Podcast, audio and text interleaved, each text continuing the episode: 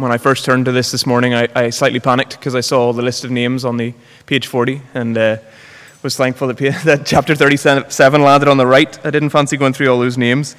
Um, so we're going to read the whole chapter of Genesis 37. So um, Jacob lived in the land where his father had stayed, the land of Canaan. This is the account of Jacob. Joseph, a young man of 17, was tending the flocks with his brothers, the sons of Bilhah, and the sons of Zilpah, his father's wives. And he brought their father a bad report about them. Now, Israel loved Joseph more than any of his other sons because he had been born to him in his old age. And he made a richly ornated robe for him. When his brothers saw that their father loved him more than any of them, they hated him and could not speak a kind word to him. Joseph had a dream. And when he told it to his brothers, they hated him all the more. He said to them, Listen to this dream I had. We were binding sheaves of corn out in the field when suddenly my sheaf rose and stood upright, while your sheaves gathered round mine and bowed down to it. His brothers said to him, Do you intend to reign over us? Will you actually rule us?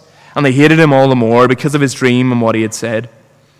And then he had another dream, and he told it to his brothers. Listen, he said, I had another dream, and this time the sun and moon and eleven stars were bowing down to me. When he told his father as well as his brothers, his father rebuked him and said, What is this dream you had? Will your mother and I and your brothers actually come and bow down to the ground before you? His brothers were jealous of him, but his father kept the matter in mind. Now his brothers had gone to graze their father's flocks near Shechem. And Israel said to Joseph, As you know, your brothers are grazing the flocks near Shechem. Come, I am going to send you to them. Very well, he replied. So he said to him, Go and see if all is well with your brothers and with the flocks, and bring word back to me. Then he sent him off from the valley of Hebron. When Joseph arrived at Shechem, a man found him wandering around in the fields and asked him, What are you looking for? He replied, I'm looking for my brothers. Can you tell me where they are grazing their flocks? They've moved on from here, the man answered. I heard them say, Let's go to Dothan. So Joseph went after his brothers and found them near Dothan. But they saw him in the distance, and before he reached them, they plotted to kill him. Here comes that dreamer, they said to each other. Come now, let's kill him and throw him into one of these cisterns, and say that a ferocious animal devoured him. Then we'll see what comes of his dreams. When Reuben heard this, he tried to rescue him from their hands. Let's not take his life, he said. Don't shed any blood. Throw him into the cistern here in the desert, but don't lay a hand on him. Reuben said this to rescue him from them and take him back to his father. So when Joseph came to his brothers, they stripped him of his robe, the richly ornated robe he was wearing, and they took him and threw him into the cistern. Now the cistern was empty, there was no water in it. As they sat down to eat their meal, they looked up and saw a caravan of Ishmaelites coming from Gilead. Their camels were loaded with spices, balm, and myrrh, and they were on their way to take them down to Egypt. Judah said to his brothers, What will we gain if we kill our brother and cover his blood? Come, let's sell him to the Ishmaelites and not lay hands on him. After all, he is our brother, our own flesh and blood. His brothers agreed. So when the Midianite merchants came by, his brothers pulled Joseph out of the cistern and sold him for twenty shekels of silver to the Ishmaelites, who took him to Egypt. When Reuben returned to the cistern and saw that Joseph was not there, he tore his clothes. He went back to his brothers and said, The boy isn't there. Where can I turn now? Then they got Joseph's robe, slaughtered a goat, and dipped the robe in blood. They took the ornated robe back to their father and said, We found this. Examine it to see whether it is your son's robe. He recognized it and says, It is my son's robe. Some ferocious animal has devoured him. Joseph has surely been torn to pieces. Then Jacob tore his clothes, put on sackcloth, and mourned for his son many days. All his sons and daughters came to comfort him, but he refused to be comforted. No, he said, in mourning will I go down to the grave to my son. So his father wept for him. Meanwhile, the Midianites sold Joseph in Egypt to Potiphar, one of Pharaoh's officials, the captain of the guard. I thought I'd begin this morning, new series, new term, and all that, by asking a, pretty fundamental kind of a question What are we doing here? What's the point of this? This community, uh, this gathering? Uh, you might not know the answer to that question. Uh, and there, there are reasons for that. It might be that you're quite new among us and you're not really sure. Uh, you know, we're a Presbyterian church, but we're not really, you're not really sure who we are or what's important to us. That's okay. It might be that you've been here with us a long, long time, but somehow you just don't feel you've picked up the, the key thing yet, what's really at the heart of it all. Or maybe you did once know, but somehow over time you've sort of lost a, a grasp of, of what's at the heart of it all. Let me tell you what we're all about here at Kirkpatrick Memorial. We're about helping human beings fulfill their destiny, to become the people they were made to be. People who are growing more and more like Jesus Christ. That's about it. That's what we're all about. Gathering together here that we might be remade to be more like Jesus.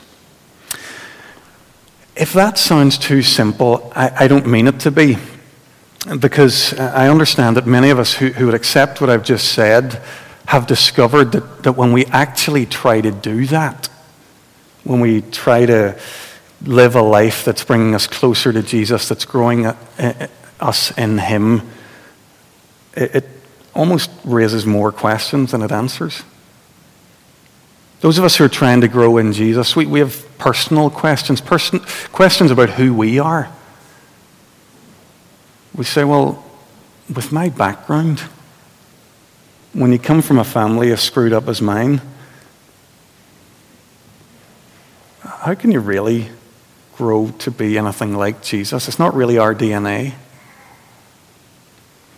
Or maybe it's your own personal character. You've been longing to see God transform you. You've been longing to see Him work in your life for, for not, not only years, but decades. And, and, and you've no sense that it's working. I'm too, I'm just like too crooked and lost for this. Christ like? Me? Or maybe you're just saying, I'm too young. Goodness, like, I have my whole life in front of me, all this stuff about godliness and holiness and becoming like Jesus. Uh, you know, that's a bit like golf.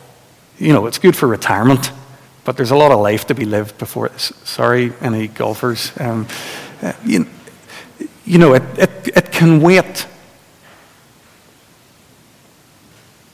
My family's too screwed up. I am. I'm too young. We have our personal reasons for, for just hearing about discipleship, but not really engaging. I think we have questions too, though, about God. Some of us who, who have wanted to walk with Jesus, we've, we've still questions about God's role in all of this. Is He going to do this work in my life? Is He going to change me? Questions like, does He really care? There, there are 8 billion or whatever people in this world. Little old me in the middle of that. Surely it's, it's naive, it's vain to think that God's attention somehow falls on me. Is God still able? There's another question. In Sunday school, God was amazing. He could do anything. He, he parted seas when he needed to. Jesus, when he came among us, healed everyone, he fed everyone. Miracles. God was able to do anything in the Bible. And then I look at my life and the culture I live in, and I'm not quite so clear about his acting in power. Is he able? And is he, is he going to keep his promises? Is God going to come good? He says that one day he's going to take this whole sorry mess that we find ourselves in, he's going to make it all good. That's what he says. And then we'll live through a year like we're living through in our culture now, or the last few years. And, and this is the thing that's being made good. Doesn't, doesn't look that way. So, folks, I, I want to say that what we're committed to and interested in here, in, in one way, is very simple. We want to become more like Jesus. But although that's quite simple, we've realized it's, it's very complex to see how that all works out. We have a lot of questions. One of the best places, or the best place, to have our questions uh, around following Jesus in real life answered is, is in the Bible. That's where we learn to keep in step with God's Spirit and where we're formed in the likeness of Jesus. Sometimes when we talk about reading the Bible so that we can become more like Jesus, um, I think we're naturally drawn to the, the New Testament. You know, so if you want to become more like Jesus, read the Gospels. Uh, they give an account of his life. Or somebody might say, well, read Paul's letters. Paul was brilliant at understanding what uh, Jesus' life, death, and resurrection mean, uh, and he explains that to us in a way that helps us to live. So, yeah, read the Gospels and read Paul's letters. Not sure about the rest of the Bible. Actually, both Jesus and Paul saw it very differently. So, whenever Jesus was looking for a textbook for his discipleship training, he just reached for his Bible, the Old Testament, quoted from it. As it is written, as it is written, what do the scriptures say? So, whenever Jesus was pointing people into a discipling life, he used the Old Testament. Paul's very clear about the importance of the Old Testament too. So 1 Corinthians 10 He's telling this, uh, at this point, he's telling a story of the history of Israel, and he says this These things happened to them as examples and were written down as warnings for us. Romans 15 Everything that was written in the past was written to teach us. So, this story of Joseph isn't Sunday school fodder. It's not a children's story. It's written to teach us. This is part of the text that the Spirit's given us to grow as disciples of Jesus. To invite you into this glorious part of God's Word, I want to share an invitation that I first heard around about 30 years ago. So, my then minister, David Searle, Hamilton Road in Bangor.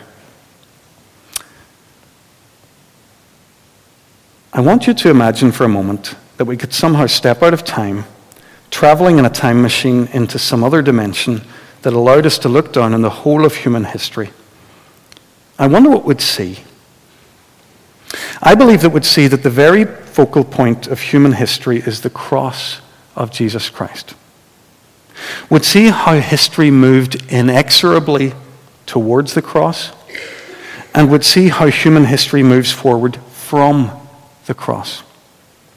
Something that would surprise us, I think, and amaze us is that the shadow of the cross falls both forwards and backwards. Of course, those of us who are in Christ can understand the shadow of the cross falling forwards.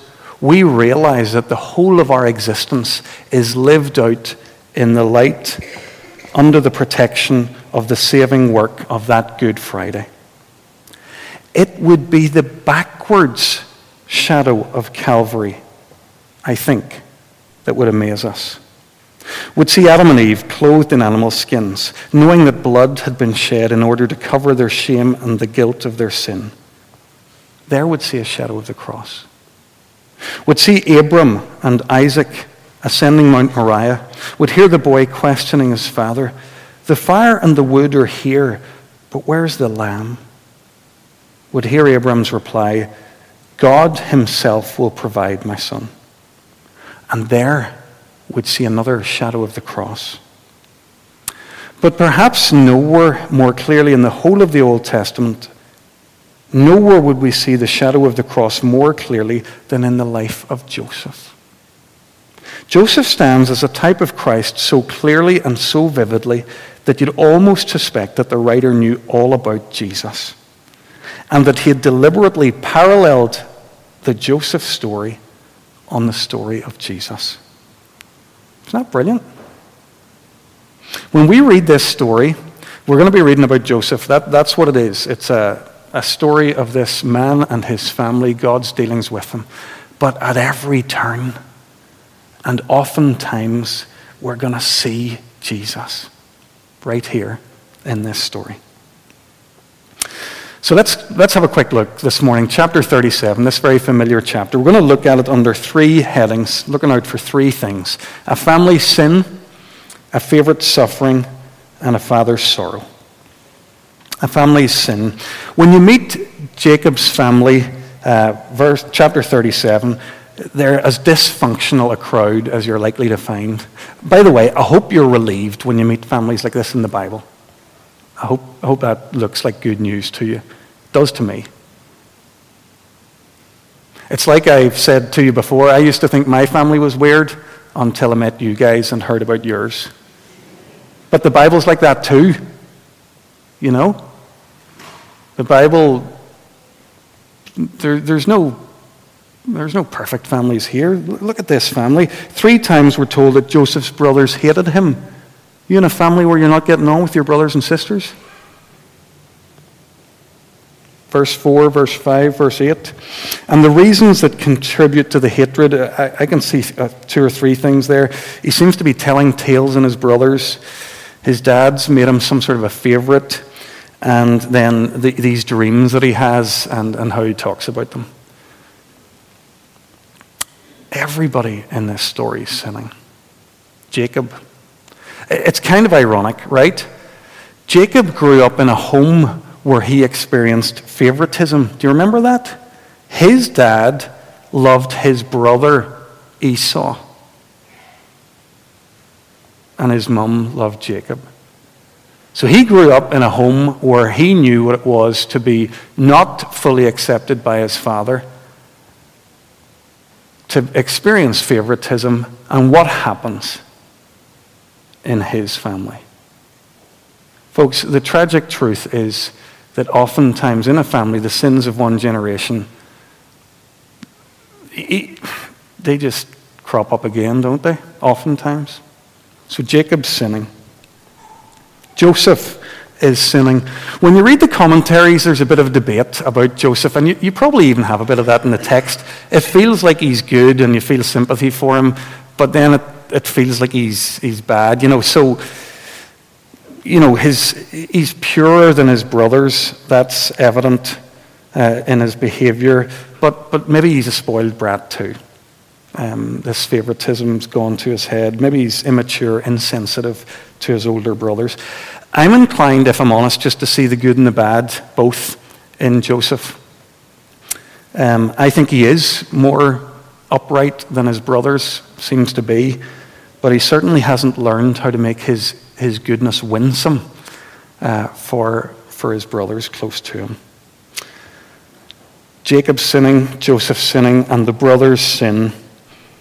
Um, we get a pretty good picture already in chapter 37. The bad news is that chapter 37 is really only the tip of the iceberg for these guys. Uh, um, there are some chapters 35 right through to 38 which give a, a, more comprehensive picture of this family's moral health. It's a bit like the case notes that a GP would have. You just read after incident after incident, and together they build up a picture of the, the moral health of this family. So, chapter 35, you have Reuben, the older brother, and you learn that he slept with his stepmother. Chapter 34, you can read how Simeon uh, and Levi, two, the next two older brothers, committed a terrible atrocity, killed the inhabitants of an entire village. And chapter 38, the chapter which comes next, and we're not going to dwell on in this series, you can read how the next son, Judah, doesn't do the right thing, uh, what's uh, required of him as a member of his family, but ends up uh, in dealings with a prostitute. We're talking here about a family sin.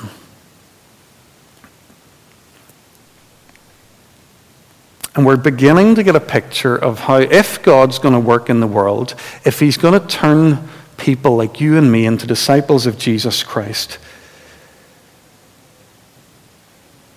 well, we, we, didn't we say at the start that we have some personal questions about, about how it is that we follow Jesus? What about my family background? What about my own uh, unformed and twisted character. Can these find their place in God's story? Well, already in this Joseph story, right at the outset, we see that somehow God seems to choose not even just an average, not a good family or even just an average one. It, I don't know, did he go out of his way to choose the worst, the most crooked family that he could find? It's nothing short of astounding. Might almost seem a bit weird. It's astounding and maybe at first hard to understand, but if you read on in this Bible story, you'll see that pattern recur over and over again. God choosing the worst of people to do his work among them. In fact, the writers of the New Testament say that he only ever begins with rotten material. Because that's all there is.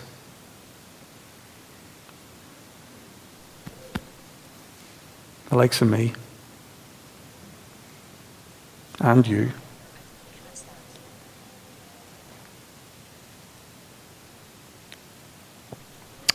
That's the only material there is. What else is there than rotten, broken sinners? So, a family sin. Notice a second thing a, favorite suffering. We've talked here about Jacob's evil sons. There, there's one who stands out here as different with Joseph. We've already said um, with all the ambiguities still there in the text, Joseph is different.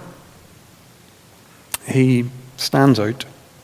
Spoiled, immature, possibly. But he's not involved in all the gross evil of his brothers, and, and probably a good part of their, their dislike for him is because he's different, because he stands out. Actually, there's an interesting thing that's going to happen in this story. As we read on in the biblical narrative, we're going to find that Joseph's faults are hardly mentioned at all. The, the narrator, I think, is making a choice there. I doubt very much that Joseph's conduct right throughout is perfect. I don't think that's the case. But I think the writer is deliberately trying to hold Joseph up before us. We've said earlier that we think he's a type of Christ. I'll just point that out and then we'll run with it to see where it takes us. There's a lovely wee aspect of Joseph's character in verses 12 to 17, just very quickly. Um, his brother, or his dad, sent him to go and find the other brothers. He's gone on a journey, probably on foot, for 50 miles. Now,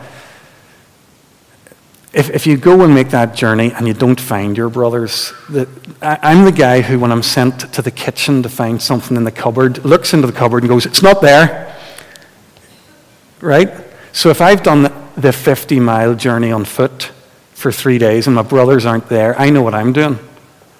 I'm going home and saying, Job done, done what I needed to do. Not Joseph. He's walked the 50 miles. He's told that they're, they're over there, another, another day's walk, another 15 miles. And he sets off to find them. Just something very simple there the, the idea of faithfulness, perseverance, stickability. Folks, I, I don't know. I read the commentators about this. If the commentators are right, we live in an age that struggles with any form of commitment and faithfulness. That's a general observation. And we live in a culture where younger people are being given a label, they're being called snowflakes.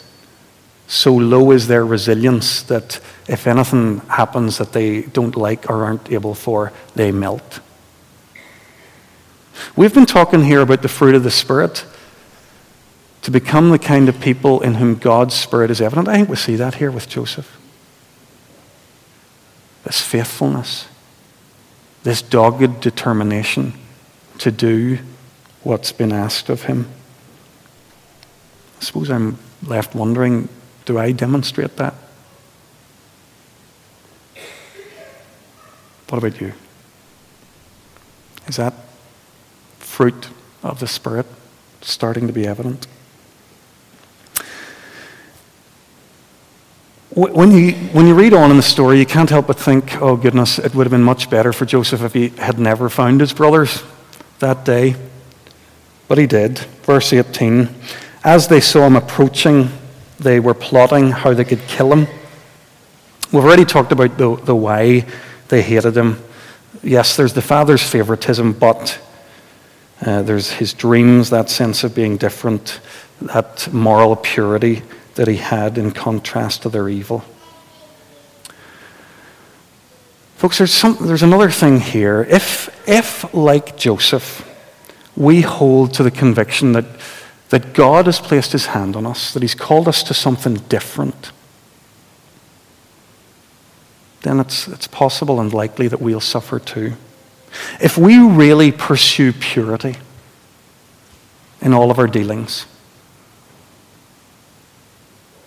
integrity in a workplace where people maybe choose to operate by different standards, we will suffer. It's inevitable. If we choose to identify 100% with Jesus Christ, some people are going to love us for that, but others won't.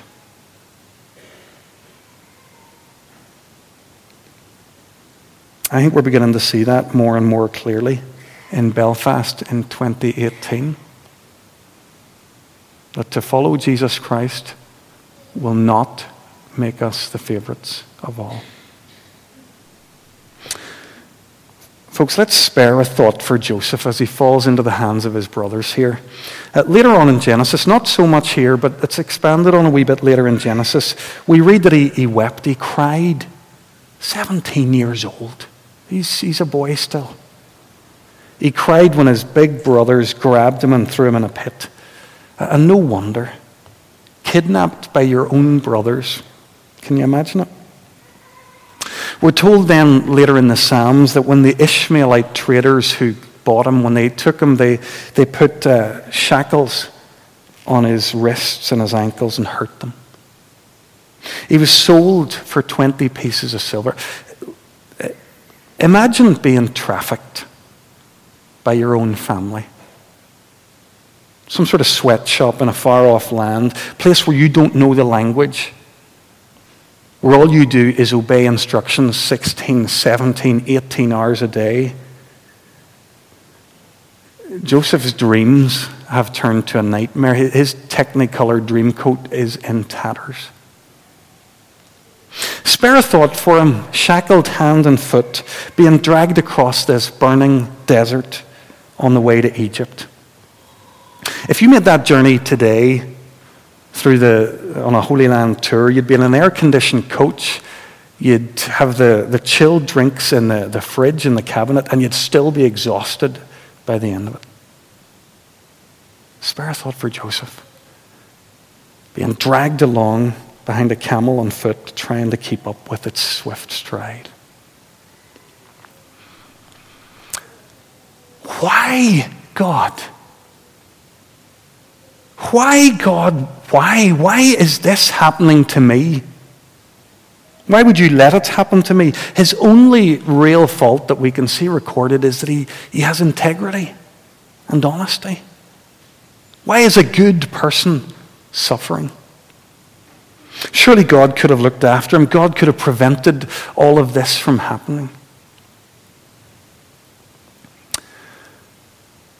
Folks, that's a, an incredibly natural way to think about this. But it's not right.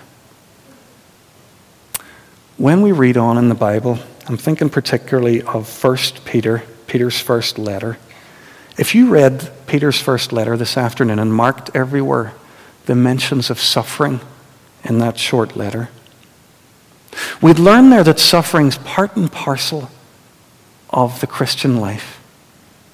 Peter explains clearly in this short letter that Christ suffered and that he's become an example for us, and that we who walk in his shoes, who follow in his footsteps, will suffer along with him. We're keeping step with the Spirit. We're becoming like Jesus. We've thought about a family sin and a favorite suffering. Very quickly, a father's sorrow. The chapter closes with the brothers, the sons, returning to Jacob, and they lie. Do you see that? Just how easy the lies are? A lie about something as substantial as the, the life and death of your son.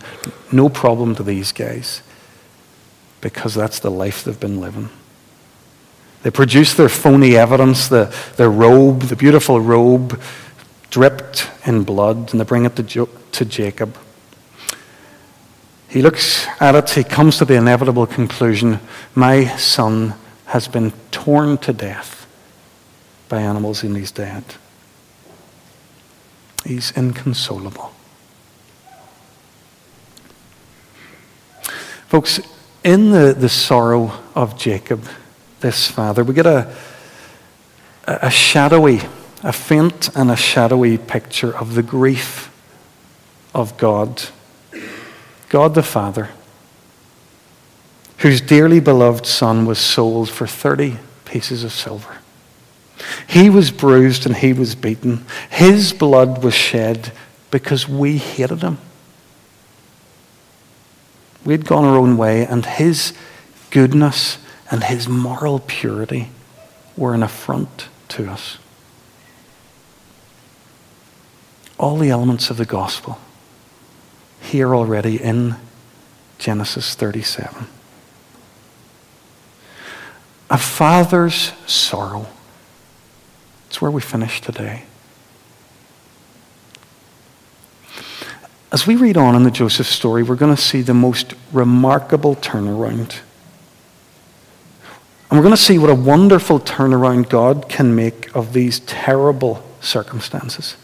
Folks, one of the great glories of the gospel is the turnaround that God worked in the death of his son Jesus. He takes these terrible circumstances where we kill his son and he makes them those very circumstances the basis of our salvation. We kill his son, but the Father offers his crucified son to us as the way of our pardon and our forgiveness. The Father who loves his Son more than any father's ever loved, more than anyone will ever love anyone We killed his son. And he says, Here, let this be the basis of your forgiveness.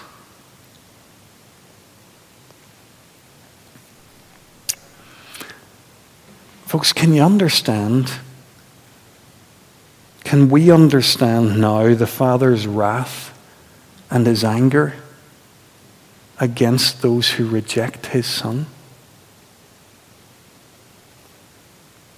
The writer to the Hebrews later would put it like this How can we escape if we neglect such a great salvation?